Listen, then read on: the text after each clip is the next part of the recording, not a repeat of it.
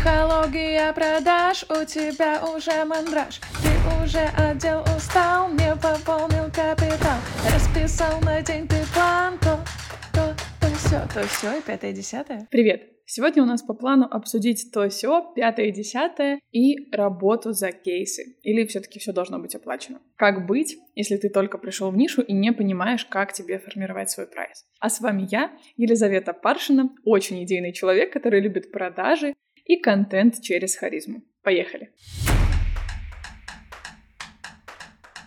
Давайте представим, что вы пришли в нишу, вы новичок, и вам непонятно, как быть. С одной стороны, говорят, что у вас должно быть все оплачено, любой труд должен оплачиваться и так далее.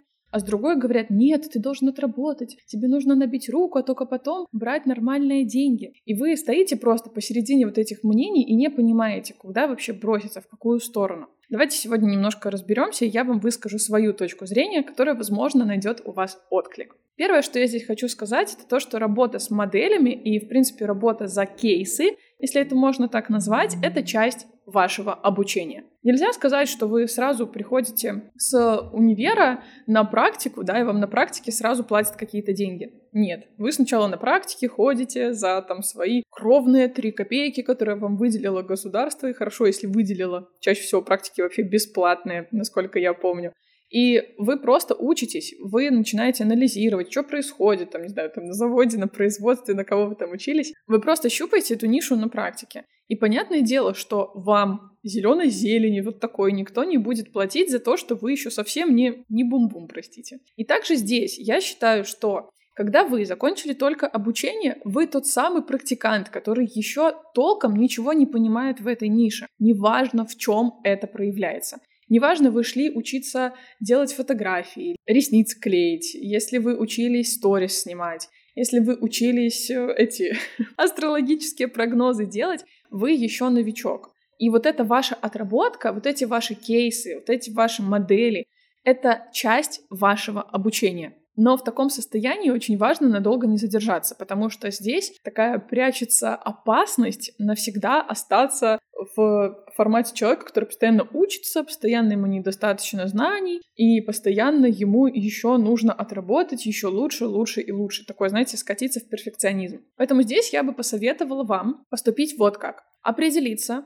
сколько вы возьмете, либо человек, либо работ вы сделаете, либо до кейса вы доведете, в зависимости от вашей ниши, вы определяетесь и решаете. Вот, вот это еще идет мой образовательный процесс. Здесь я еще учусь. Например, это 15 моделей для съемок. Это 20 людей, там, которым вы сделаете ногти. Это 5 клиентов на разбор гардероба и составление классных лукбуков. Это какое-то определенное количество человек, которое вы отработаете, и вы увидите, что у вас уже, в принципе, понятно на общей массе, как это работает, как работать с клиентом, как работать с человеком, и получается у вас или нет. И от этого уже и плясать, конечно же, дальше.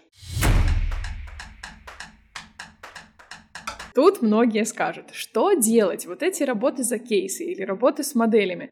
Это бесплатно или нужно все-таки брать что-то за расходники? Здесь я бы посоветовала как. Если у вас ваша услуга в расходниках очень дорогая, здесь обычно это косметология, это сложные какие-то окрашивания, когда у вас переваливает прям за где-то 5000 российских рублей только себестоимость, тогда да, вы можете брать стоимость за расходники, и это не будет считываться как просто стоимость услуги. Потому что если у вас себестоимость там пару рублей, и это вообще небольшие деньги, то здесь я вам не советую мелочиться и брать за это какую-то стоимость, потому что это считывается не просто как оплата расходников, это больше считывается как стоимость этой услуги. А когда вы берете на модели у себе девчонку или вы берете в работу человека за кейс, Например, вы берете за отзыв человека на разбор там, его астрологического прогноза, а, или вы берете человека за кейс на консультацию просто за бесплатно, то у него остается такое ощущение, что он хочет с вами тоже в ответ как-то чуть больше рассчитаться, можно сказать, чуть больше вам отплатить благодарностью и сказать вам спасибо. И когда вы скажете «мне нужен отзыв», там в видеоформате и в текстовом формате, человек сделает это охотнее, чем в момент, когда он понял, что он же как бы заплатил, он же как бы с вами рассчитался финансово, и он такой, ай, типа, нет, это уже может забыться и так далее. Поэтому здесь я вам советую соблюсти вот такую э, грань. Если вы отрабатываете и работаете с моделями, то не берите за них деньги. Это все еще часть вашего обучения, где вам нужны отзывы, где вам нужны кейсы и так далее.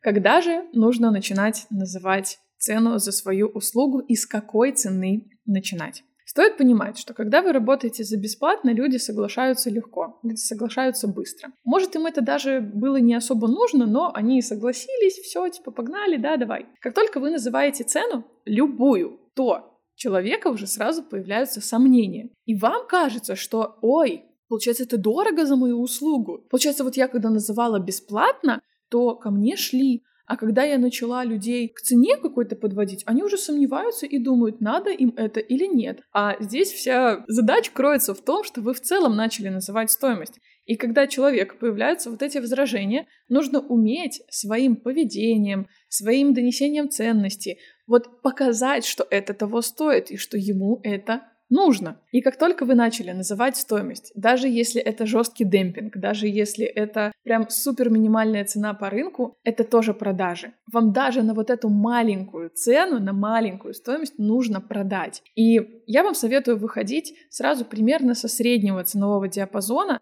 не уходить сильно вниз рынка, потому что есть такая теория сосиски у меня, когда вы видите сосиски за 3 рубля и сосиски за 13 рублей, то у вас очень много вопросов к таким дешевым сосискам, и вам кажется, что там какой-то картон окрашенный в розовый вам продали. И не будьте вот этими сосисками за 3 рубля, ставьте себе просто среднюю цену по рынку и постепенно с нарабатыванием опыта, с нарабатыванием кейсов, отзывов и так далее, учитесь продавать себя, учитесь показывать и доносить ценность на те деньги, которые вы хотите получать за свою работу. И это параллельные процессы. Это не так, что вы научились до какого-то момента делать свою услугу и оп, остановились, да? И пошли продавать учиться. И вы растите цену, да, там ля-ля-ля, но услуга ваша такая же по качеству. Нет. Или вы просто доросли до какой-то цены, а продажи вы как не умели делать, так и не умеете. И получается, что вы дальше вырасти не можете. Вы упираетесь в то, что вы называете большую цену, а у вас все клиенты сливаются.